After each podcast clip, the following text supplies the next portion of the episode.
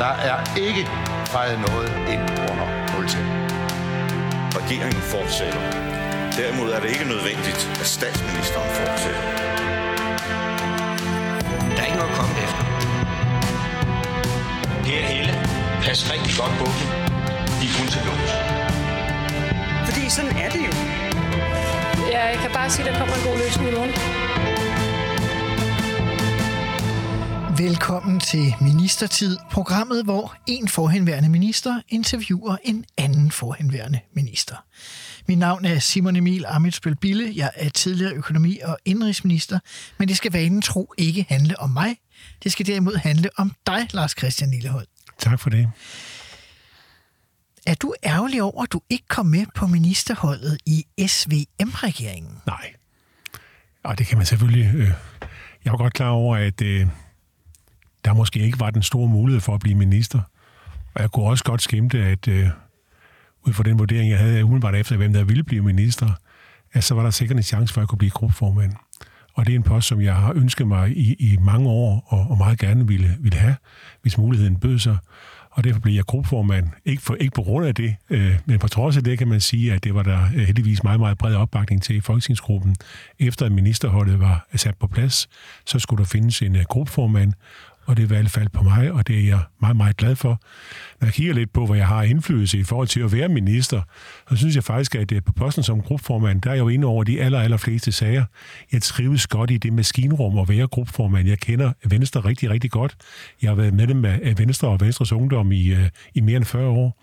Så jeg kender Venstre, jeg kender alle afkroge af Venstre, jeg kender øh, Folketingsgruppen rigtig godt, og jeg kender også øh, vores organisation rigtig godt, og jeg trives med det arbejde, der er forbundet med at, at være gruppeformand. Det er værd, at du lige skal give et par ord øh, ekstra med på vejen. Sådan en gruppeformand for et regeringsparti har jo faktisk mange sådan ret centrale opgaver i virkeligheden. Ikke? Jamen, der er jo meget koordinering Øh, på tværs af grupperne. Vi holder et, et ugenligt møde mellem øh, gruppeformænden for Socialdemokratiet og Moderaterne og, og Venstre. Øh, der er meget i forhold til at være inde over og høre til de enkelte ordfører, hvordan går det med, med forhandlinger. Der er jo hele tiden, og det vil der jo altid være, så er der jo sager, der skal løses. Øh, der er store, små og store konflikter, som skal håndteres, og der er jo daglige gruppemøder, som også skal håndteres, og vi skal jo helst komme fornuftigt ud af det. Og så er der jo det her med at sikre sig, at folketingsgruppen har en plads i regeringssamarbejdet, at ministerne har mulighed for at agere som minister, men jo også at ordførerne. Og det at håndtere en folketingsgruppe, der sidder jo også nogle stykker i Venstres folketingsgruppe, som jo måske gerne vil have været ministre. Øh, det, er der, øh, det vil alle, øh, der sidder i Folketinget. Enkelte af dem har endda fortalt offentligt. Ja, mange, nogle af dem, en enkelt har endda været frem og sige det offentligt. Og det skal jo også håndteres på en eller anden måde, og sikre, at der er plads til en folketingsgruppe, at sikre, at de enkelte ordfører har, har albuerum, og også at deres synspunkter bliver hørt. Lars Christian Lilleholdt, energi-, forsynings- og klimaminister for Venstre 2015-19. Først i Lars Løkke Rasmussens smalle Venstre-regering, og derefter i Lykkes VLAK-regering. Helle thorning Schmidt taber valget i 2015, og efter et par dronningerunder kan Lars Løkke Rasmussen præsentere sin smalle venstreregering, den første etpartiregering i Danmark siden 1982. I den er du klimaminister, Lars Christian Lillehold. Det var jo noget af et drømmejob for dig? Det var et, et drømmejob for mig. Jeg har været ordfører på, på energi og, og også klima siden øh, 2005 og jeg var med i energiudvalget siden 2001, da jeg kom i Folketinget. Jeg har arbejdet i energisektoren, blandt andet været informationschef i, i Dansk Fjernvarme. Jeg har haft forskellige andre opgaver og interesseret mig meget for energi, og jeg var også sådan blevet lidt af en energinørd. Og derfor var det selvfølgelig en meget, meget stor glæde, da, da Lars Løkke Rasmussen ringede til mig om aftenen og spurgte, om jeg havde lyst til at påtage mig opgaven som øh, klima-, energi- og forsyningsminister. Jeg synes jo nok, at det lød som en meget, meget stor opgave, men det krævede ikke så meget tid for mig. Jeg sad jo og ventede lidt ved telefonen, og bare, for, bare for at være ærlig, bare for at være ærlig. Altså, det foregår jo ikke... Altså, jeg vidste jo ikke, om han ville ringe, men jeg håbede jo på det. Øh, og øh, Lars Lykke havde jo, da jeg øh, nogle måneder forinden, i marts måned, fyldte 50 år det år, der var han over til min fødselsdag, og der sagde han jo til mig, jeg tror, jeg godt kan love dig, Lars Christian, du har ikke toppet i politik endnu. Jeg tror, at muligvis der ligger store udfordringer foran dig, og det bliver i hvert fald i nogen, og der var sådan flere folketingsmedlemmer med ved den begivenhed, som sagde, ja, men nu er du næsten sikker på at blive minister. Det var jeg overhovedet ikke. Men jeg må sige, at jeg blev meget, meget glad, da han ringede, og øh, jeg følte meget stor ydmyghed i forhold til at påtage mig den opgave, og jeg kan sige, at for, da jeg gik ind igennem porten i ministeriet, hvor jeg var gået ind rigtig mange gange tidligere, øh, som ordfører, og, som ordfører øh, og, og også tænkte, at det kunne da egentlig være rart at prøve at sidde på den anden side af, af, af skrivebordet. Der var jeg enormt glad. Og jeg kan også sige, at i de øh, fire år, jeg var minister på nær en enkelt dag, øh, der var der ikke en eneste dag, hvor jeg ikke glædede mig til at komme hen og, og udføre opgaven som minister.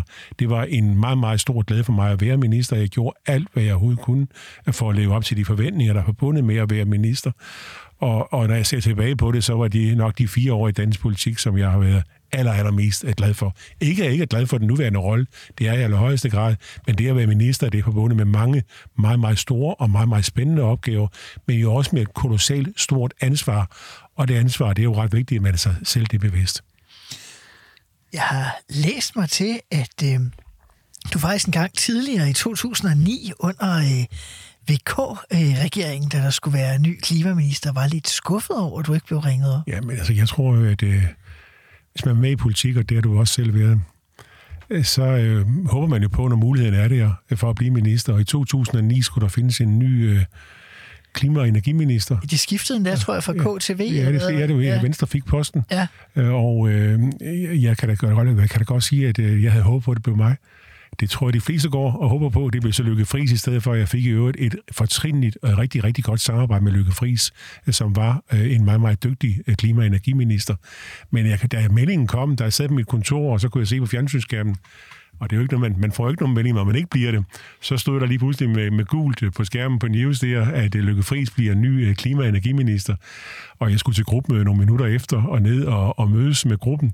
Der ender man gerne, gik jeg nok lige ud på toilettet, øh, kastede lidt øh, koldt vand i ansigtet og gik ned til gruppemødet. Og sådan har jeg jo oplevet, og det oplever man jo som politiker, øh, der er både kæmpe store glæder, der er kæmpe store skuffelser, og når skuffelsen har lagt sig, så er det bare med at komme videre op på hesten og, og, og et sørge for at passe sine opgaver det daglige på Christiansborg. Øh, og øh, sådan, er jeg også indstillet, sådan er jeg også indstillet, når indimellem, så kommer der sten på vejen, det kan ikke undgås. Og når, når stenene bliver lidt for store, så må man gøre en ekstra indsats for at komme om på den anden side af stenen, og så komme videre. Og pludselig seks år efter får man så den post, man blev ked af ikke at få en anden gang. Ja, præcis. Altså, det er derfor, øh, jeg kan jo sige, at i mit politiske liv, der har, har vedholdenhed betyder rigtig, rigtig meget. Det, at man har holdt fast, øh, troet på, at der nok, tingene nok skulle lykkes på en eller anden måde, det oplevede jeg både i den periode, men det oplevede jeg jo også, da jeg måtte gå af som minister i 2019. Øh, For man ved jo, når man træder ind i det der kontor og går ind igennem den der forhold i Klima-, Energi- og Forsyningsministeriet eller i andre ministerier, så er der én ting, man er så meget bevidst, det er, at en eller anden dag, så slutter det, og det er man nødt til at forberede sig på. Mm. Og det der med skuffelser i politik, det kan man ikke bruge til noget. Betød det også noget for din udnævnelse, at du året for inden havde været en om en meget aktiv støtte for Lars Løkke Rasmussen, da der var formandskampen i Venstre mellem Christian Jensen, som jo aldrig stillede op, men som jo var meget tæt på, øh, virkede det som, at stille op som øh, formand for Venstre imod den siddende formand, Lars Løkke Rasmussen? Jeg, jeg håber da på, at jeg er blevet valgt på grund af mine kvalifikationer Klar. som minister, er det klart.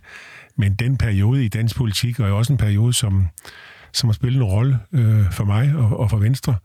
Øh, og øh, jeg var jo ikke i tvivl om, at jeg støttede jo øh, Lars Løkke Rasmussen alt det, jeg overhovedet kunne på det tidspunkt. I øvrigt tæt samarbejde med Troels Lund Poulsen. Mm-hmm. Ham og jeg kørte jo et meget, meget stærkt parløb i forhold til at både håndtere folketingsgrupper og håndtere Venstres bagland på et tidspunkt, hvor man må sige, at Venstre var ude i en, en meget, meget uh, alvorlig krise, mm-hmm. og hvor der var stillet spørgsmålstegn omkring uh, Lars Lykkes uh, formandskab i Venstre.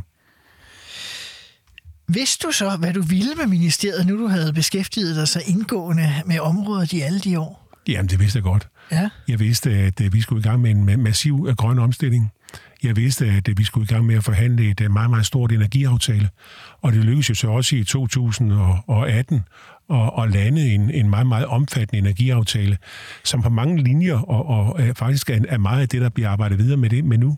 Og den går vi lidt i dybt med senere i udsendelsen, ja. tænker jeg, den der, ja. den der aftale. Øh, du havde også den her baggrund i dansk fjernvarme, som du selv sagde. Du lægger alligevel rimelig hurtigt for land med sådan en plan om, øh, om øh, hvad hedder sådan, forsyningsstrategi ja. og fjernvarme. Ja, det var, det ikke, det var ikke lige populært i alle kreds. Jeg vidste godt, at der på, på nogle, nogle steder i energisektoren, der var der måske noget fedt, der skulle fjernes. Der var nogle, nogle områder, og det var jeg meget stærkt og meget vidne om, øh, bevidst om i hvert fald, at øh, der var brug for at effektivisere øh, den øh, sektor. Det var en dagsorden, som den daværende regering, både under den første del af Lars Lykkes og også under den anden del af Lars Lykkes regering, var et meget, meget stærkt fokus på, hvordan kan vi effektivisere sektoren, og dermed sikre lavere priser for både forbrugere og, og virksomheder. Det var jeg meget bevidst omkring. Og det er jo klart, når man løber ind i sådan noget, så pludselig bliver man relativt upopulær. Det bliver både i Fjernvarmeforeningen og i, i uh, Dansk Energi, og jeg kan også godt sige, at affaldssektoren, de var nok heller ikke alt for begejstret for noget af det effektivisering, der blev, der blev foreslået, og noget af det markedsgørelse og, og konkurrenceudsættelse. Det var jo elementer, som var vigtige for os, uh, og det er klart, som et, et borgerligt parti, der sætter sig uh, på den her post, at det er et område, hvor der er mulighed for at hente nogle effektiviseringer, og der var ikke blevet gjort så meget ved sektoren i rigtig, rigtig mange år, og det har vi nødt til simpelthen at gøre noget ved. Ja, det bliver faktisk heller ikke sådan, på, i hvert fald på den korte bane, modtaget særlig pænt på Christiansborg. Nej, der var store udfordringer, og øh, der blev ført mange samtaler med ordfører, og øh, jeg vidste jo godt, at jeg havde udfordringer på nogle af de her områder. Jeg brugte mange kræfter på at mødes med ordfører. Aha. Øh, fordi at jeg opdagede hurtigt, at vejen til succes som minister, det er ikke alene at selv at få succes, men også at sørge for, at ens ordfører får succes. Aha. Og det var jeg ret bevidst omkring, at det at invitere Dansk Folkepartis ordfører på en kop kaffe, og eventuelt gå over og drikke en kop kaffe på, i DF's gruppeværelse eller med deres med deres pågældende ordfører, eller også at mødes med Socialdemokraternes ordfører. Jeg bruger, jeg bruger meget tid på at mødes med ordfører, at drøfte tingene, og ikke mindst de her lidt svære ting, for eksempel omkring regulering af fjernvarmesektoren, omkring hele affaldssektoren. Der var der brug for at holde rigtig, rigtig mange møder, og øh, jeg fandt hurtigt ud af, at det at have en god kontakt til sin ordfører, øh, det er sådan set forudsætning for, at man selv får succes øh, som minister. Og så må man jo indimellem sikre, at ordførerne også får noget succes og får nogle gode historier at gå ud med. Jamen, hvad, hvad, hvordan gjorde du sådan rent øh, praktisk? Ja, men jeg brugte, jeg brugte meget af min tid på at mødes med, med ordførerne.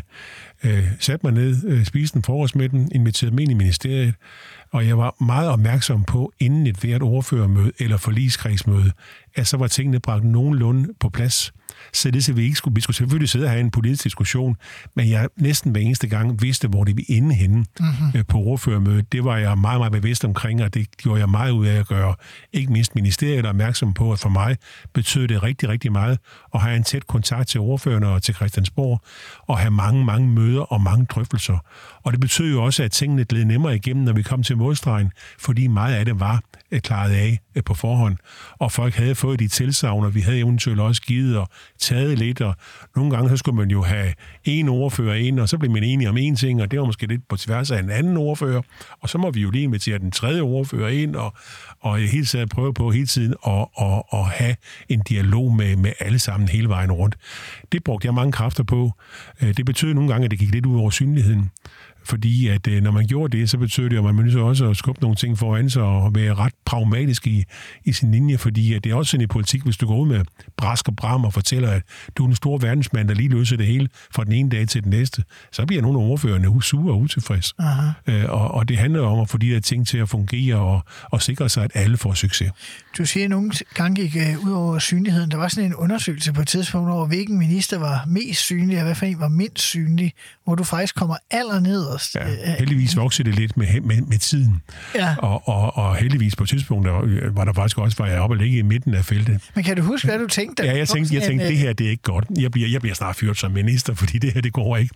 Og så satte vi jo kraftigt ind på at, at blive lidt mere populære. Og så hjalp det jo, da vi fik øh, Liberale Alliance med i regeringen, så var, så var der nogle af pladserne også i bunden af listen, der var nemmere at fylde ud. Ja, øh, og for, ja, nogen, for, nogen, for, nogen, for nogens vedkommende. øh, hvad hedder det? Og så gik det jo, og så gik det endda. Og så drøftede jeg en gang imellem også med, med Lykke, øh, hvor jeg spurgte, hvad betyder det her? Så det betyder ikke noget. Du skal bare passe dit arbejde og sørge for at få skabt nogle resultater, så skal det andet nok komme. Og jeg vidste jo også godt, at det område, øh, som jeg havde ansvaret for, klima og energi, øh, ikke mindst klimaområdet, at det er jo ikke på alle måder en, en borgerlig bestseller. Det vidste jeg jo godt og bevidst omkring.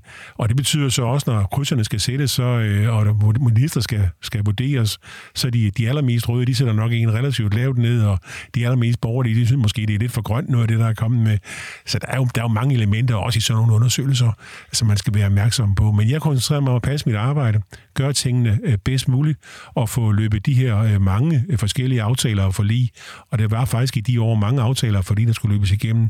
Der var også et klimatopmøde i 2015, øh, som også fyldte rigtig, rigtig meget. Ja, hvordan greb du det an? Jamen, det var en kæmpe stor opgave. Og det er jo noget af det, når man bliver minister, bliver noget overrasket over. Der er jo ikke noget kursus i at være minister. Det er jo ikke sådan, man bliver kaldt ind, og så siger vi, nu har vi lige tre dage her, hvor vi lige gennemgår, hvordan udfylder du de forskellige roller. Men burde man ikke gøre det? Jeg synes man, måske, man burde gøre det. Jeg har oplevet det både på klimatopmødet, men jo også til EU-møder. Man bliver bare ført det ned til møder i, øh, i forsamlingen. I, øh, og jeg var medlem af, af tre forskellige øh, ministerråd, både energi og, og klima, og så var der forsyningsområdet, det var jo så et, et andet område, nemlig erhverv, øh, og det var jo, det, var, det betyder, at jeg havde jo mange møder i Bruxelles, og jeg må sige, at første gang jeg kom afsted sammen med, med en kontorchef, afdelingschef, og så en ambassadør, en EU-ambassadør, der skulle hjælpe en med at komme igennem mødet, så tænkte man, man kunne måske godt have brugt lidt introduktion til det. Aha. Og jeg oplevede det også med, med klimatopmødet. Jeg får at vide nogen, noget tid før, jamen, du er Danmarks chefforhandler uha, hvordan skal vi få den opgave ud? Det er jo ikke sådan, at man fik et kursus i, det må man sådan selv øh, finde lidt ud af, hvordan løser vi den opgave. Der var selvfølgelig god hjælp fra, fra embedsmændene, og man opdager jo også i den forbindelse, også ikke mindst med, med, med klimatopmødet i 2015, og det var allerede i november måned, som jeg blev udnævnt i, i juni. Aha. Så det var en, en meget, meget stor opgave, og jeg var øh, også lidt usikker over for den, kan jeg godt sige, da jeg tog afsted og tænkte, hvordan skal det gå det her? Hvordan får vi en aftale i hus? Og jeg blev også hurtigt opmærksom på, at øh, når det handler om klima og energi, øh, så er Danmark et land, der bliver lyttet til blandt vores europæiske kollegaer. Vi er en, en frontløbernation øh, på, på klima- og energiområdet, og det med vidste jo også godt, at Danmark spillede en særlig rolle. Og jeg vil også godt sige, at da det endelig lykkedes at få en aftale med de mere end 103, jeg tror det var 193 lande, det var alle, verdens, øh, alle, alle medlemmer af FN, alle verdens lande, der indgik en aftale. Så jeg følte jeg mig faktisk ret godt tilpas med det. Men får man ikke noget i sådan en situation? Får du ikke sparring fra statsministeriet eller udenrigsministeriet? Jo, du får selvfølgelig noget sparring, ikke mindst fra dit eget ministerium. Men du skal træffe mange beslutninger undervejs. Øh, og du skal øh, hele tiden være op i højeste gear. Øh, og jeg oplevede jo også, at ikke mindst på sådan nogle møder der, så er der jo mange forskellige også danske interesser, NGO'er og andre, som gør, hvad de kan for at lægge en sten i vejen. Øh, og det må man jo så også, også arbejde med. Og der er fordi jo også, de vil fremme deres egen... Fordi de vil fremme deres egen sag, ikke? Altså, det oplevede jeg flere gange under klimatopmøderne, hvordan at, øh, at nogen øh, ligesom forsøgte at fremstille Danmark som et uambitiøst land på, på klimaområdet. Mm-hmm. Og det var, det var noget af det, jeg kæmpede med også som minister. Det her med, at nogen gerne vil fremstille et, et billede af, at når man var venstremand, borgerlig klima-, energi- og forsyningsminister, så ville man ikke klimaet. Og det, det er jo helt forkert. Hvordan, altså da du blev minister, øh, det der med, at der havde siddet en øh, rød regering før, altså kunne man mærke det i ministeriet, var nogle antenner, der skulle øh, indstille? Ja, der var, jo, der var jo, altså heldigvis har vi jo et øh, embedsmandsværk, som er super lojal over for, for den siddende minister, og den oplevelse havde jeg også. Men jeg var jo også ude i, at øh, jeg jo blandt andet måtte øh, finde en anden formand for, for Klimarådet. Ja. Og det var det, fordi, at der var, der var udfordringer på den post. Med Peter det måtte, Birk Sørensen. Det måtte, jeg, det måtte jeg så også løse. Ja. Jeg er en meget dygtig mand, men, og jeg er meget dygtig professor, og meget dygtig inden for, for ikke mindst inden for klima. Men jeg kunne jo mærke, at der var, der var, vi var ikke helt enige om, om kursen. Og så da, da hans periode udløb, så var der så en anden, der blev sat på den post, og det fik jo ret skarp kritik. Du fik meget kritik. Jeg, jeg har været sige, tilbage at læse. Jeg, jeg må, sige, at, jeg må sige, at det var jo en af de sager der, hvor... Nærmest voldsommere, jeg huskede det. Ja, det var rimelig voldsomt, den, den kritik, der var øh, på det. Og, og det forstår jeg da måske også godt nok set i, set i bagspejlet. Ikke, jeg synes, jeg gjorde det forkert, men det kan godt være, at det skulle have været håndteret på en, på en anden måde. Hvad kunne man have gjort anderledes? Ja, men det kunne da godt være, at man skulle have snakket lidt mere om det og, og øh, drøftet øh, mulighederne øh, på, på en anden måde, end de blev. Men det endte der, og øh, der blev så sat en ny formand ind, Øh, som nu øh, for nuværende også er formand for, for Klimarådet. Og, og det er jo vigtigt, at der på den post også sidder en, som er kritisk, men selvfølgelig er det også vigtigt, at der også er en vis sammenhæng i tingene. Og også, ikke man, man skal, der skal være plads til uenighed, men der er også nogle faktuelle ting, der er nødt til at være på plads. Men altså, man kan vel også sige, hvis man nu skulle forsvare den beslutning, du træffer, at det er vel hver regerings øh, ret, og især når det bare sker ved almindelige øh, tidspunkter af forløbet, ja, at man præcis. udpeger det, man vil. Ja, det er jeg helt enig i, og jeg synes måske også nogle gange som, som borgerlige, har jeg og andre måske været for dårlige til at sætte os nogle aftryk i forhold til, når der skal udpeges nye medlemmer af rådet og kommissioner og bestyrelser osv. Du synes, Socialdemokraterne er lidt bedre til det? Ja, det synes jeg måske, og det kan også være andre partier, der er bedre til det end, end Venstre, måske konservative. Øh, og det, det, det er noget, hvor vi måske, øh, hvor jeg i hvert fald noget af det, jeg siger til mine, mine kollegaer, øh, i både folketingsgruppen, men også øh, vores ministre, er været nu opmærksom på, at der også er på nogle af de centrale opgaver og funktioner, der kommer, at der også kommer nogen ind, som er også venligt stillet. Men I må have vidst, jeg tænker, det her, altså den måde, der er jo sådan et ansættelsesudvalg i sådan en regering. Ja. Jeg tænker, du har siddet og drøftet det med statsministeren. Ja, ja, ja, ja, det der. Ja. Jeg tænker, Jeg har vel siddet og snakket om, at det her bliver sgu nok ikke bare taget ned med klapsalver alle steder. men jeg tror måske, det kom lidt bag på os, øh, den effekt, det fik. Okay. Altså, jeg havde ikke regnet med, det kan jeg godt sige, og at det, det ville oprejse så voldsomt en storm. Altså, men nogen brugte det jo også til ligesom at, at kritisere regeringen, øh, så jeg bruger det som eksempel på, at den her regering ville ikke klimaet og ville ikke den grønne omstilling, hvilket var helt forkert. Aha. Og det var der også nogle, jeg også skal sige andre øh, politiske partier, som, som brugte den her sag til at, og, og, i, i, i et mere politisk øh, ærne. Men det er vel fair nok. Ja, selvfølgelig er det fair nok, og sådan skal det også være, ikke? Altså, øh, og helt, helt på sin plads. En anden sag, som øh, fyldte øh, i det første år af din øh, ministertid, det var spørgsmålet om øh, PSO-afgiften. Ja. Altså, hvordan oplevede du den sag? Jamen, den oplevede jeg jo som en, en meget, meget vigtig øh, sag for regeringen. Sagen var jo den, at øh, vi havde en PSO-afgift, øh, den udgjorde i størrelsesorden cirka 10 milliarder kroner om året. Det var en kæmpemæssig øh, belastning, ikke mindst for vores erhvervsliv, med mange forbrugere. Der var virksomheder, der betalte på 8 og 10 millioner kroner.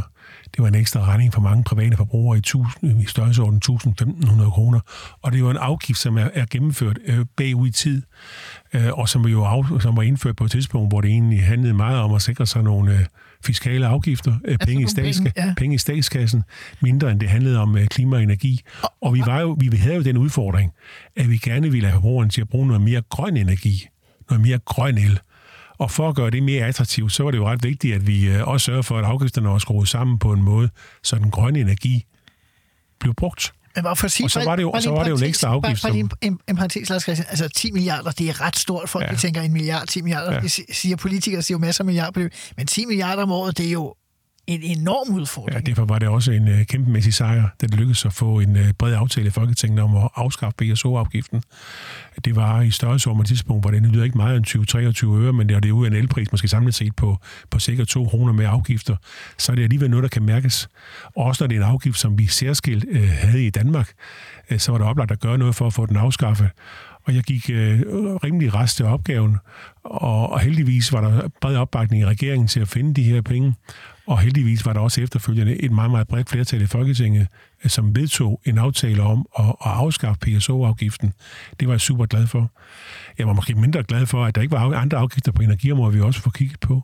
Fordi at øh, når jeg kigger lidt på klima- og energiområdet, så er der jo mange af de afgifter, der er indført, de er indført ene og alene af fiskale hensyn. Altså for at få penge. Og skulle jeg gøre mig et ønske i politik, så var det, at vi gik ind og fik lige rullet op i nogle af de afgifter, der er på energi- og klima- og energiområdet, ikke mindst, som jo virker mest i forhold til at få øh, penge i statskassen, og mindre i forhold til at sikre, at vi får noget, brugt noget mere øh, grøn energi. Og gjorde vi det, så tror jeg også, der var nogle af de klimaudfordringer, vi står i, som vi kunne løse måske på en lidt lettere måde, øh, fordi at, øh, så går vi frem den grønne energi og gøre den øh, mere konkurrencedygtig, og sikre, at vi bruger noget mere grøn energi, og så vi bruger noget mindre af den, af den sorte energi. På et tidspunkt i det her program, så stiller jeg det, der hedder fem faste spørgsmål til alle de ministre, der kommer forbi, og dermed også til dig, Lars Christian Lillehold. Det første, det var du måske nærmest givet øh, lidt svar på her øh, lige før. Er der noget, du gerne vil have gennemført, som du ikke nåede i din ministertid? Ja, det er der da. Må jeg høre? Jamen altså, øh, for eksempel hele det afgiftsspørgsmål, det havde jeg gerne set, at vi havde fået gjort noget, noget mere ved. Og så havde jeg da også gerne set, at øh, vi havde måske lavet nogle aftaler, øh, som lå ud over øh, det, vi gjorde med hensyn til øh, klimareduktioner. Altså, hvor vi jo var under et øh, konstant pres øh, som borgerlig regering, og, og hvor vi jo nok må se i bagspejlet øh, skulle have rykket noget hurtigere, øh, blandt andet i forhold til, hvad vi kunne nå af reduktioner øh, frem mod 2030. Jeg startede jo med at overtage ministeriet, hvor et flertal udenom Venstre havde vedtaget en, en 40% CO2-reduktion i, i 2030. Aha. Og den kæmpede jeg jo med at, at, at håndtere under en eller anden måde, og der var jo også andre partier i Folketinget, der pressede os øh, noget på den dagsorden der kunne man måske godt have ønsket sig, og, og, øh, at, det var, at, det var, at, det, at, det var, at vi havde sat et lidt højere ambitionsniveau. Og så er der, som jeg sagde, afgifterne, vi gerne have gjort noget ved, øh, og som et af de områder, hvor jeg gerne havde, hvor jeg, hvor jeg gerne havde rykket lidt hurtigere. Hvad var din ministertids værste øjeblik? Jamen altså, øh, det værste øjeblik, det jeg mindes faktisk, når jeg kigger lidt tilbage, så mindes jeg faktisk kun, kun gode øjeblikke. Men det er klart, at spørgsmålet, da vi skulle håndtere øh, Nord Stream 2, hvordan skulle vi gøre det? Uh-huh. Det var en kæmpe messe. Du var selv medlem af regeringen på det tidspunkt. Ja, jeg kan godt øh, og, huske, og, og, og, og, og, og det var godt nok, og det må vi jo ikke referere fra. Det skal vi passe på med. Det er nogen, der kommer i fængsel for. Men, men, eller risiko for i hvert fald. Der var der, øh, det, var, det var en meget, meget svær sag, og det var nok den sværeste sag overhovedet, vi havde øh, og hvor jeg jo også øh, havde en, hvor vi også i regeringen internt jo havde mange diskussioner om, hvordan skulle det her gøres på den rigtige, rigtige måde. Der var en ansøgning fra Tyskland om at, og fra Nord Stream 2 konsortiet bag, som blandt andet omfattede Tyskland. Der var hensyn til Tyskland, som var exceptionelt optaget af den her sag. Og så var der jo spørgsmål om vores eget forhold til, til Rusland, og så var der jo et sikkerhedsmæssigt aspekt i forhold til, hvordan gasledningen skulle gå i, i Østersøen, uh-huh. øh, i omkring Bornholm, øh, dansk søterritorium udenfor og inden for dansk søterritorium, de udfordringer forbundet med det. Og så oplevede jeg jo også, at jeg kunne stort set ikke komme til et møde i EU, som havde den, på, ikke på nogle af de områder, jeg var med, uden at der var en massiv uh, tysk lobby i forhold til at få den her beslutning taget. Vi trak det jo så længe vi kunne, og det er vel ikke at, at skjule nogen hemmelighed af, at der var stor skeptisk fra dansk side i forhold til at give tilladelse til den gasledning. Og når man ved, hvad man ved nu med ja. Ruslands angrebskrig og så videre. Men der er jo ikke noget, der er nemmere end at være klog med tilbagevækkende kraft. Øh, så det skal man måske være en lille smule forsigtig med. Vi stod i en, en situation på det tidspunkt, der skulle håndteres. Øh, den prøvede vi efter bedste evne at håndtere, øh, men der var, det tør jeg godt sige, både tysk interesse, der var også amerikansk interesse. Jeg havde som minister flere rejser til USA, også mødtes med den amerikanske indrigsminister, som havde ansvaret for, for dele af energipolitikken, mødtes med folk i kongressen og så videre. Hver eneste møde, det startede med, at de godt lige ville have en drøftelse omkring Nord Stream 2, som de sagde, vi skulle gøre alt, hvad vi overhovedet kunne for at forhindre, for det var vel nok en dårlig løsning. Og så var mødet ligesom sat, og jeg måtte jo så videre prøve at forklare, jamen, men sådan og sådan, og Danmark, det er jo en svær situation, men vi er opmærksom på jeres øh, synspunkter. Så der var jo sådan indimellem, kan jeg godt sige, at der var også der var stærk amerikansk interesse omkring den sag. Noget af et krydspres. Ja, det var der, men jeg vidste jo også godt, at det her øh, var jo handlet om gasforsyning til, Tyskland. Det handlede om at sikre gas til øh, tyske erhvervsliv, men ikke bare Tyskland, men Østrig og andre lande var jo også afhængige af den gasforsyning fra, øh, fra, fra Rusland. Ikke? Men jeg tænker, USA og Tyskland er vel Danmarks to nærmeste eller vigtigste allierede. Ja, men det er, også, det er jo derfor, det er, derfor det, er, det er jo det, man kan sige her, det er, når to venner som man er rigtig gode venner med, og man gerne vil have dem i samme stue, og han har sagt siddet og, og kunne blive enige med dem, så var det her vores to nærmeste, som trak i hver sin retning. Er der noget, du flov over for din ministertid? Nej, altså der er ikke, der, der kunne sikkert, øh, der kunne sikkert godt være, være ting, man synes, man kunne have gjort anderledes. Øh, men jeg mindes ikke, at der er noget, jeg sådan, hvor jeg sådan går og skammer mig øh, over, at, øh, at, øh, at jeg direkte flov. Altså, der var, der var nogle, for eksempel nogle vindmøller op i den øh, jyske vestkyst, som jeg gerne havde set flytte lidt længere ud på havet. Fordi at øh, de, øh, det var en stor udfordring. Det lykkedes også efterfølgende faktisk at få dem skubbet lidt længere ud på havet, men Aha. der var jeg sådan noget bekymret over, at det ikke kunne lade sig gøre, fordi at øh, for mig var det meget vigtigt, at øh, den grønne omstilling også har en folkelig opbakning fordi at øh, forudsætningen for, at der kan opstilles vindmøller, at trækkes, øh, han har sagt, store kabler. Øh, og det var også en af de udfordringer, jeg havde. Det var jo, at den grønne omstilling kræver, at der skal være massiv kabellægning. Det var ikke alle folk, der var lige glade for at få de her kabler hængt op i luften hen over øh, landsbyer og igennem landskaber, og ikke mindst i det vestjyske. Der var, der var mange udfordringer i den forbindelse, og der kunne man da godt en gang imellem måske være sådan en tænke, at der er godt nok mange interesser. Ja. Og det kunne måske også godt blive en anelse flov over ikke flov, men en pussy historie var, øh, som jeg har læst flere gange, kan jeg huske det her med, at det, da du blev minister, der var du simpelthen for stor til ministerbilen. Ja, det var, det var en kæmpe udfordring. Det var sådan, at de havde jo købt en Tesla. Ja, for det skulle være så skulle, miljøvenligt. Det, det var jo min forgænger. Øh, det var jo Rasmus Helvig, som havde fået købt sådan en, en og øh, den måtte jeg jo så ud og trille i, og min, og min ministerchauffør, han var ret træt af den Tesla. Folk skal lige vide, du, hvor høj er du? Ja, jeg er to meter og tre. Okay, fair nok. og, og, og, og, det der med at sidde på bagsædet, og samtidig med, at jeg jo også er ikke er den mindste af størrelse, øh, så skulle jeg sidde på bagsædet af sådan en Tesla der, og det betyder jo, at der var ikke ret meget plads. Og da det er sådan en ministerbil også er en arbejdsredskab, endnu mere end det faktisk er en bil, der transporterer en rundt, så er det jo, Aha. Et, et så, er det jo så, så, så, er det jo et rullende kontor, ikke? Og, så i kombination med min hestechauffør var ret træt af det her med, at han hele skulle lade den der elbil op. Så sagde han til mig, at den her bil, den kan du simpelthen ikke være i, mand. Du er da nødt til at gøre noget med det her. Det kan vi da ikke leve med. Og så var vi så set enige om, at det, det var nok bedre, bedre at få en, en, øh, en dieseldreven bil, hvor der var, øh, som kunne, kunne køre noget længere på literen, men som også var miljøvenlig selvfølgelig. Og senere fik vi også købt en, da vi så skulle skifte ud igen, så blev det så en bil, der var, hvor der både kunne køre på, på el og på, og på, diesel, på, på diesel. Altså, altså tingene flyttede sig, men, men det havde, jeg havde en udfordring med den bil. Jeg kunne simpelthen ikke være den Tesla der, den var. Jeg sad jo simpelthen direkte op i forsædet, så prøvede vi at rykke ind på forsædet. Det gik heller ikke godt. Og det der, og det der med at køre rundt i en bil uden øh, passagerer sidde foran, det er nok heller ikke nogen god løsning, fordi ofte så skal der jo også, det er jo ikke bare ministeren, der skal rundt, der skal også ministersekretærer, og der skal personale med rundt, Aha. bevæge sig rundt i landskabet. Har du lavet en revkage som minister? Ja, jeg mindes ikke, at jeg har lavet nogen revkager rigtigt. Men nogle gange så har jeg selvfølgelig sat mig ned, og det var så Jens Jol, der var, øh, som er fremtrædende socialdemokratisk medlem af Folketinget, Aha. øh, som var energi- og klimaoverfører. En gang imellem, så kunne vi godt sætte os ned og lige blive enige om, hvordan håndterer vi den her opgave på en fornuftig måde.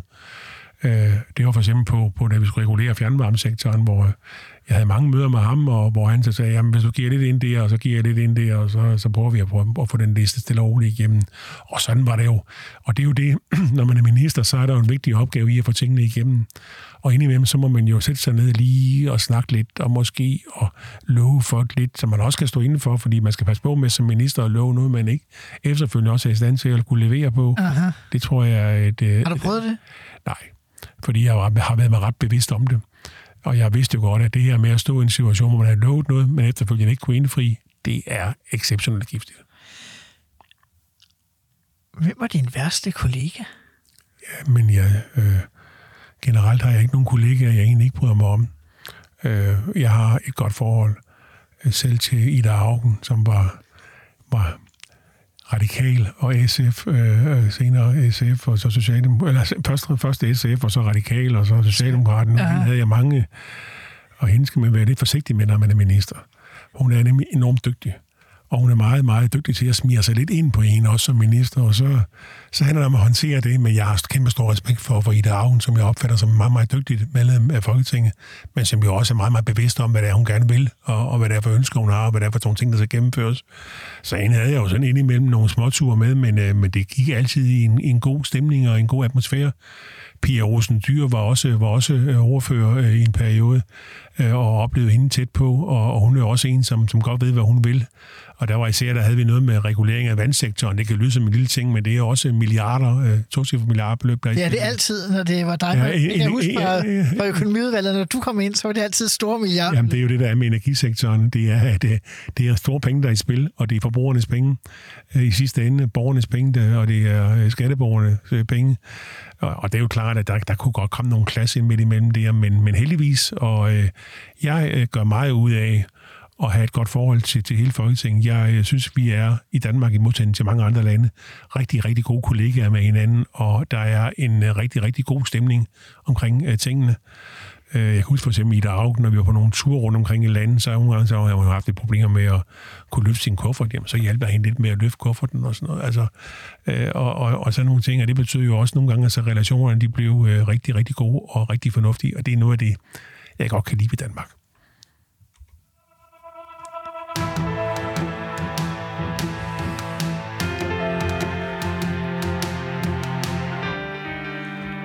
Efter længere tids ballade om skattepolitikken mellem Venstre, Liberal Alliance og Dansk Folkeparti, bliver V-regeringen i efteråret 2016 afløst af VLAK-regeringen.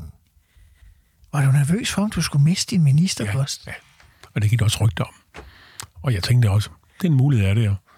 Men jeg, Hvad sagde rygtet? Ja, men rygtet sagde, at det var da en mulighed. Og der var nogen, der ringede og sagde til mig, at øh, de konservative blev tilbudt posten.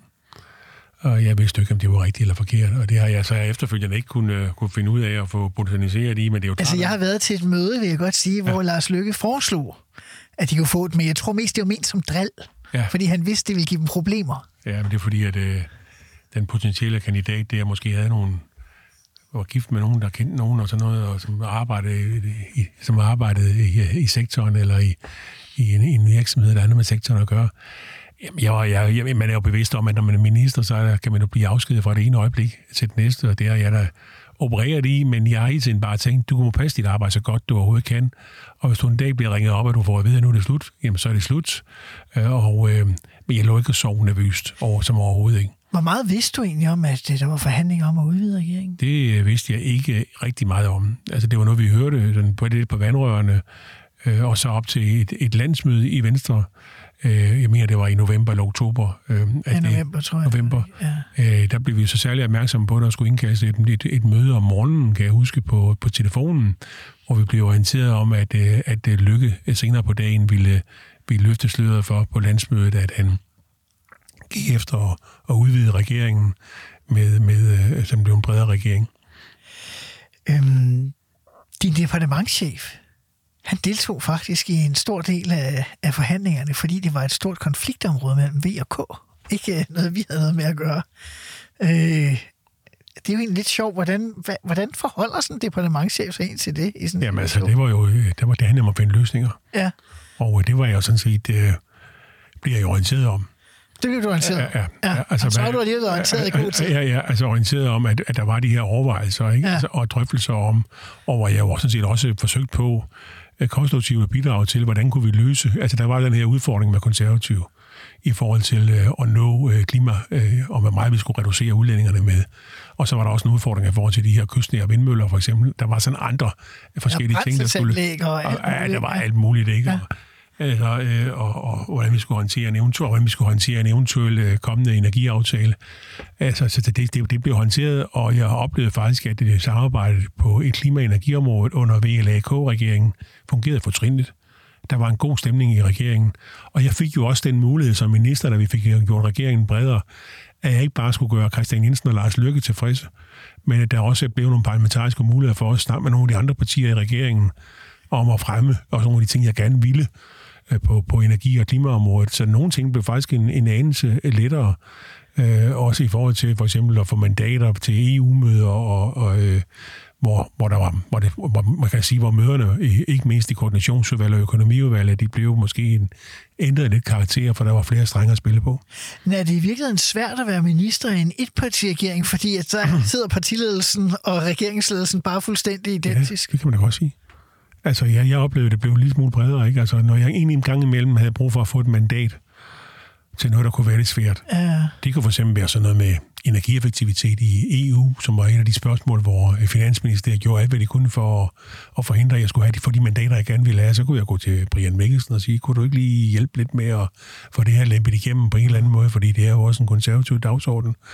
Jeg kunne gå til dig, og jeg kunne gå til andre og spørge dem, om ikke, om ikke der var nogle, nogle ting her, øh, vi kunne hjælpe hinanden lidt med. Så det, det kan man godt sige, at, øh, at det bliver, øh, at det bliver, at, at samarbejde regeringer bliver på en anden måde, og det bliver mere dynamisk og mere, det, man får en, en bredere diskussion. Finansministeriet har måske mere magt i små, smalle regeringer. Ja, det tror jeg, du har ret i. Ja. Fordi de har i det hele taget meget magt. Det, det tror jeg, en mere minister, også i, også i den nuværende regering, og det er vel nok også meget godt, altså for, som, som borgerlig vil jo også gerne sikre sig, at pengene ikke bliver, bliver brugt så fornuftigt som overhovedet muligt. Men så kan der godt en gang imellem være nogle situationer, hvor man synes måske, de bliver lidt for, for restriktive. Øh, det er jo blandt andet noget af det her med, at hver eneste gang, vi skulle lave øh, grøn, grøn omstilling, så skulle der også regnes ind, hvad betyder det her finanspolitisk, hvordan påvirker det det ene og det andet og det tredje og det fjerde i forhold til vores overordnede økonomiske politik. Og en gang imellem kunne man måske godt opleve, at det var måske en lille smule for restriktivt. I 2018 lykkedes det der så at få lavet energiaftalen, som du lige talte øh, kort om. Øh, det var meget... Du må have haft virkelig mange og mange store forhandlinger. i Det var, det var, der, der kan man sige, at der var der godt nok mange store runder. Det var jo øh, en, en meget, meget omfattende aftale. Den går sådan set for helt frem til 2030. Øh, vi skulle blive etableret øh, to, øh, to store havvindmølleparker. Der var hele spørgsmålet omkring udbygning med biogas. Der var en nettet, der skulle udbygges.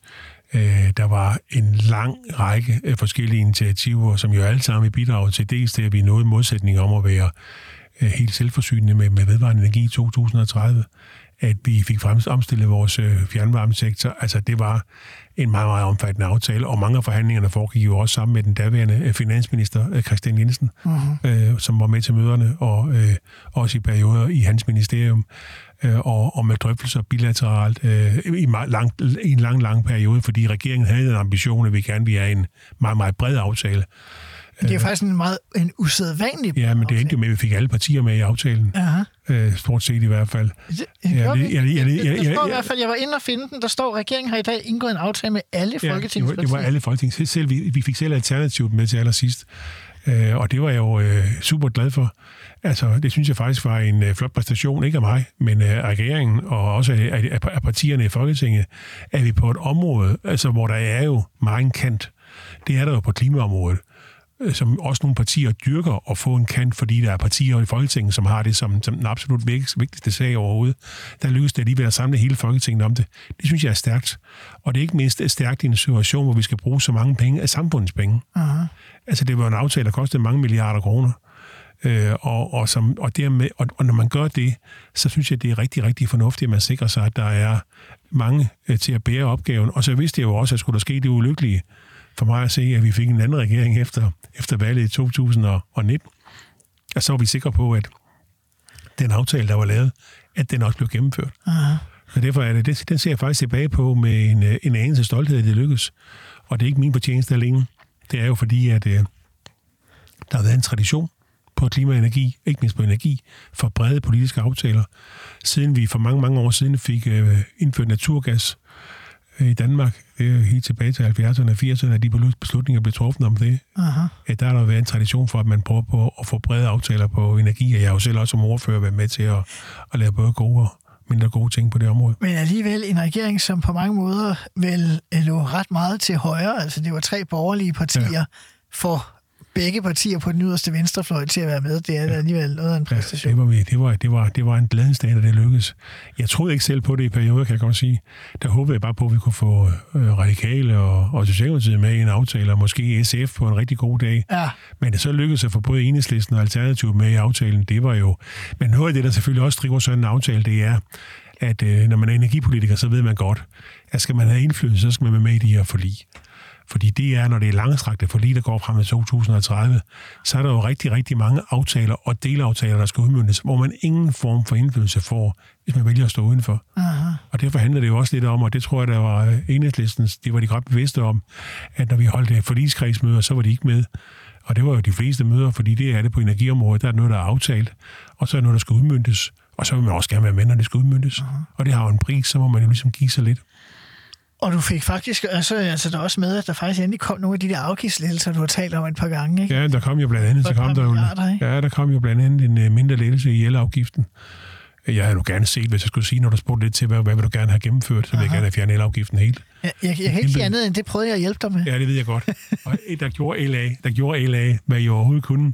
Og du, ikke mindst du, øh, Simon Emil. Øh, Og det er der fortsat en, en sag, som jeg synes er, er vigtig. Vi lavede det meget taglige greb, at vi virkelig besluttede os for, at øh, energiministeren var bestemt alt andet.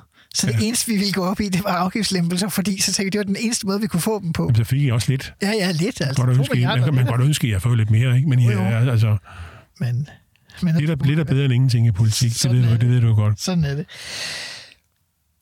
En anden ting, der også øh, sker i 18, det er så øh, klimaudspillet. Altså regeringens store klimaudspil. Det er som om, jeg ved ikke, hvordan du egentlig oplever det. Jeg oplever nærmest, at Lars Lykke, han blev sådan grønt genfødt øh, der i efteråret øh, 18. Nu, nu skulle vi fandme... Ja, og ven- ven- ven- venstrefarvet vores logo grønt. ja. og vi havde store, store banner hængende rundt omkring. Jamen, det var fordi, at, øh, at der sker jo det, at der kommer mere og mere fokus på klima. Og øh, der er flere og flere, at vi kan se, og FN's rapporter og så videre øh, viser jo hele tiden, at der er store udfordringer. Og det er der jo ingen tvivl om, at det er der også. Og der var det vigtigt også for, for os som øh, regering, også for de øvrige regeringspartier, at øh, den her dagsorden skulle vi mere ind på.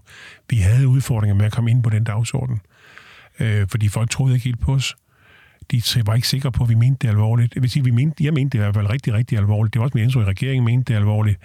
Men, men, øh, men det, det var, der, var vi, der var vi på, i den periode noget udfordret. Jeg gjorde, hvad jeg kunne, men ikke altid lykkedes det helt i forhold til at også at gøre øh, danskerne bevidste om, vi gerne ville det. Det er jo klart, at som borgerlige står vi også i nogle dilemmaer i forhold til, at vi også gerne vil sikre erhvervslivet en udvikling, og det hele ikke bare handler om, og det er jo det, der er venstrefløjens svar i stor udstrækning, det er at bare pålægge virksomhederne nogle, nogle flere afgifter og frem med, med pisken og slå folk oven i hovedet. Uh-huh. Der, er vi, der var jeg jo som borgerlig mere optaget af, hvordan kunne vi gøre det her på en måde, så det var markedet, at der i større udstrækning også fandt frem til de rigtige løsninger, og ikke mindst også, at vi brugte den lange række af, danske virksomheder, Vestas, øh, Velux, øh, Danfoss, Grundfos og andre, som virkelig kan noget, når det handler om den grønne omstilling, at vi, at vi, at vi også brugt dem øh, og, og med til at synliggøre, at rent faktisk er der også nogle teknologiske løsninger på en lang række af, af udfordringerne på ikke mindst øh, klimaområdet.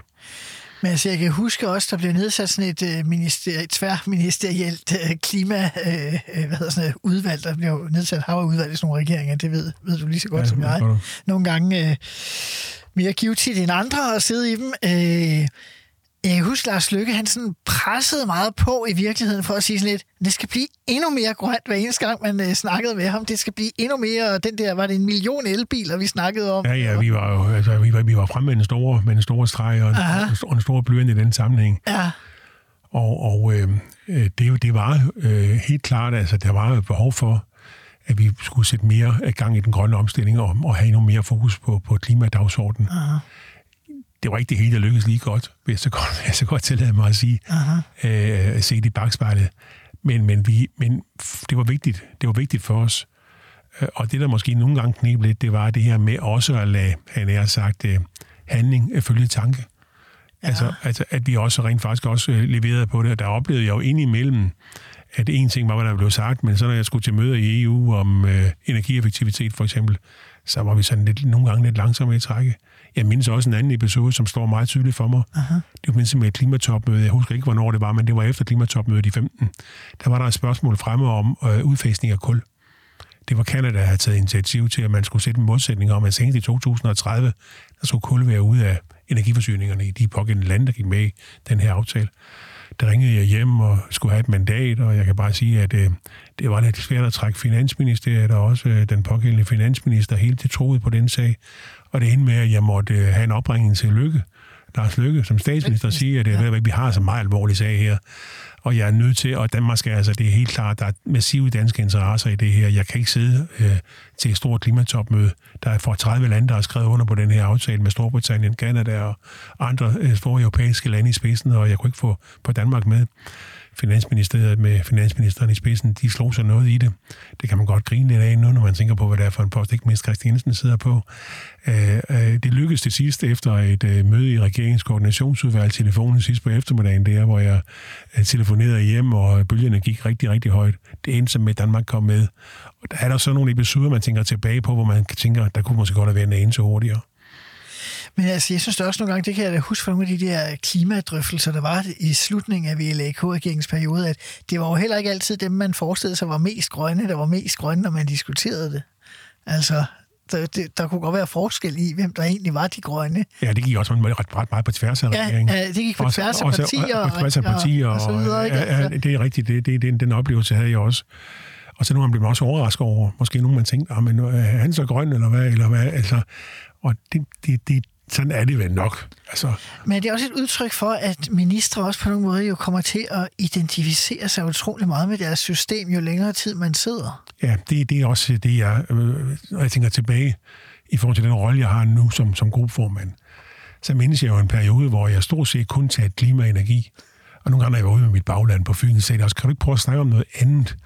Fordi at, øh, det, men det var også fordi, det, det var det, jeg vidste mest om. Ja. Altså fordi, at jeg har jo arbejdet med klima og energi øh, mange år før jeg blev minister også. Men hvis sundhedspolitik eller skattepolitik øh, fyldte ja, ja, ja, debat, ja, ja, det, det, det, fyldte ikke, det fyldte mig i den offentlige debat, men jeg, indimellem så var jeg jo nødt til at bare koncentrere mig, og det er jo det, der sker som minister, det er, at man graver sig ned i sit eget område og bliver en form for eksport, ekspert på det område.